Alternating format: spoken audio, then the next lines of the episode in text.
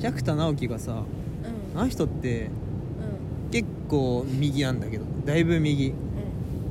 なんだけどさあの人「カエルの楽園」っていう本を書いててうんそれを読んだんですけれどもうんはいなんかねにこれ日本の現状をカエルの国になぞらえて書いてるんですようんなんか今のジャナパージュっていう国で起こるんだけど、んナパージュってジャパンのアナグラムだしああそこでさなんかうん他のウシガエルの国ううんーん今で言うと中国かなが攻めてきてそれをなんかナパージュの人たちはんなんか平和だからって言って平和を盲信的に信じて攻撃しないで何も止めないでただ見守るしかななかったのでうんウシガエ簡単に言うとねウシガエルたちにうんなんかそのふアマガエルなん何のガエルだったか忘れたけど自分たちがうんナパージュの民はうんなんか食べられてうんしまいましたみたいな話なんだけどうんそれをさもだからえっ、と日本日本がその平和を盲信的に信じるのは良くなくてうんそれこそ国防軍を持つべきだみたいなことをうん比喩的にもうあきあからさまにそれがいいことだとしてう書いてるんですよんはい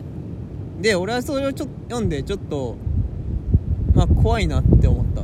正直俺左だ俺多分左だから全然左だからああ左寄りだからうん全然何平和を盲信的に信じてるしそれを実現できたらいいなと思ってるからねうんそれを読んでだからまず怖いなと思ったわけはいで俺が一番何それについて怖いなって思ったかっていうとそれの帯なんだよ帯あのはいあるねあるでしょ本のねうんに何何が書かれてたのなんかこの国の人は絶対読むべき本であると日本国民なら日本国民なら絶対読むべき本であるとはいそれについてちょっと怖いなって思ったんだけど何が怖いってうそれを読んで理解する上では全然いいんだよそれでそれを読んで確かにって思ってんうんなんかそういうことを調べてうんああやっぱ国防軍で必要だなとかうんそれこそ自分たちで国を守る何かが必要だと新日本国憲法がまあ推進すべきだと思うのもまたいいんだけどうんでももそれを盲信的にさっきも言ったけど盲信的に信じるのってやっぱ良くなくてうんなんか比喩的に書いてあるからこそ分かりやすく誰でも結構多分それなりにバカなやつでもスッて入ってくるんだようんスッて入ってくるんだよはいでさそれはまあいいとしてそれをなんか国民が全員読むべき課題図書みたいなことを言ってしまうとうんなんだろうな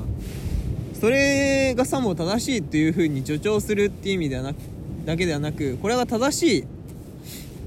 正しいものだこういう論が今現在では当たり前であるみたいなさ感じになってうんなんまあか読まないやつ知らないやつはやばいみたいなそういうニュアンスをはらんじゃうよそうねそうそうその国民なら絶対読むべきっていう言い方はうんそうだしなんだろうあれは俺はある程度自分で考えてうん何考える力がある人が読むべきものだと思うのもちろんすごいいい本だし、うんそういう考えがあるのもすあるのを知るのも大切だけどうん何にも考えもな考える頭もないやつがうんそれを読んでしまうと、うんあ確かにあなんかその本を読める程度の頭しかないやつだと、うんあ確かに俺これ言ってること分かるわこれすごいなって思っちゃってそれを盲信的に信じるようになっちゃう気がするんだよそうねだからなんかそういう考えもあった上でうんそれこそ左の考え方もできたり、うんでもやっぱりそれって違くないって自分に問いかける力がある人が人だけだからこそ読むべきであってなんかあれが課題図書とされてしまうとうん良くないんではないかうんなるほどねとはいなんだろうなやっぱり何うんなんだろうな右的な思想ってなんだろうな俺が左だからそう思うだけなのかもしれないけどさうん右的な思想って頭がいい人が分かって分かるからこそ意味を持つものであってうんただ何にも考えることができないやつはうん平和 平和万歳平和万歳ってしていいと思うのうんそういうでとりあえずそれで一旦の平和を守られるからねうんあーでもな君の思考を整理する回だか そうなんだよな俺思考が交錯してしまうんだよな らいやいいところだと思いますよ片方に偏らないからまあね うんそれ長所ですよ、ありがとう長所であり短所でもあるけどうん、ね、いいね紙一重そうだから、うんなんだろうなやっぱり なんだろう考えを持ってちゃんと読んでほしいと、うんああの本はあの本に関してはあれだよね自分は偏ってる可能性があるということを忘れてはいけないですね、そうそうそう人やっぱりそこ結局そこに行き着くんだけど間でさうんはいなんか選挙システムの話でちょっと思ったんだけど選挙選挙とかそういう政治システムの話でちょっと、多分興味ないだろうけどちょっとはい聞いてほしいんだけど、どうぞなんか今自民党ってそういう感じじゃんう自民党っていうかそういう考え、まあ、今別に政治今の政治に関してっていうわけでもないんだけど今そういう感じじゃんその法ん法案新日本国憲法をやろうっていうのと、うん今あれじゃんあのー、なんだろう老人っていうか高齢者が増えてきたから高齢者に対して手厚く保護をしようっていうのを同時に進めてるからうん進めてるでしょうんで今ってやっぱ高齢者の方がえー、とに人口普通に高齢者の人口増えてるし高齢者の方が今って選挙に行くそうね傾向にあるんだようんその中でそれを自民党がする自民党っていうかまあそういう党がすると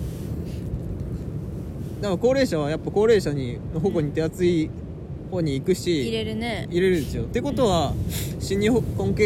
憲法がに票が入っちゃうのそとうそう票が同じだもんね入るってことと同じだから、うんなんかやっぱりなんだろうなここはやっぱ若者っていうかいろんな選挙っていうシステムがあるあるからこそうん全員がやっぱり票を入れるべきであると思うしうんそれこそそれなんかやっぱりそういうマクロな問題に対してなんだろうな全員が取り組むからこそ意味をなすものだと思うからうんうんやっぱり選挙行った方がいい選挙に行こうとうんなんか別にやっぱ一人個人の票なんてもう誤差だから、んクソみたいなもんなんだよ、んでもそういう風潮を作ることが必要であってそれこそなんだろうしなんか知らない知らないうちにこういう憲法になってこういう捉え方ができるからこそ、うなんか国防軍いつの間にかできちゃってたとかあ戦争にやることをいつしかなること戦争になっちゃったとかうん兵役知らない間にできてたとか言ってからこそ言ってかなってからじゃあ遅くてやっぱそれってでも結局そいつらの責任だからそれはしょうがないうん国民が選んだことになっちゃうシステムなんだよねそうそうそうそうそう今ねだからちゃんとうん自分たちが行動しろっていうわけでもなく選挙ぐらいは行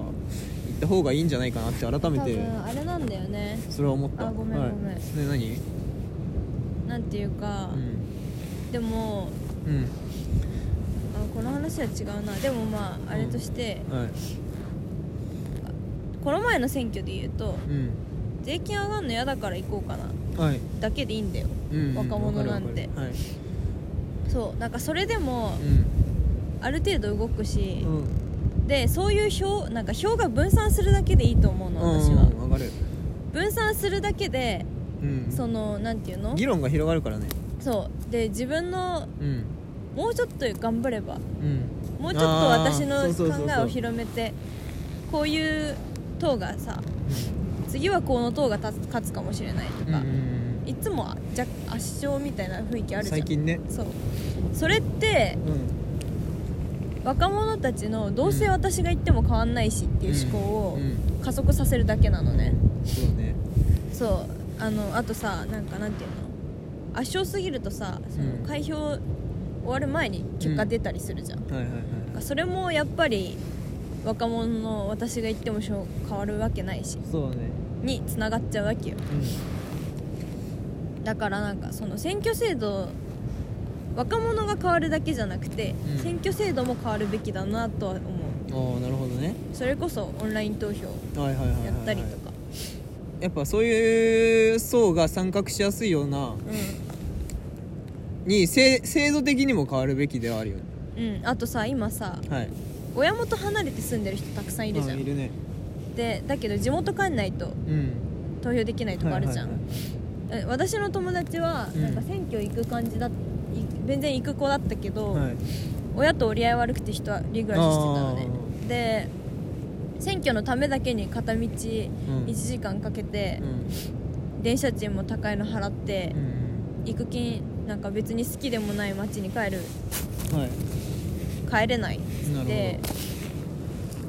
なんなかるほ結局断念っていうか期日前も仕事忙しくてできなくてはい結局断念してたけど、んなんかそういう投票しやすさ的な制度はちょっと正直欲しいなと思うので、ああそうだねうん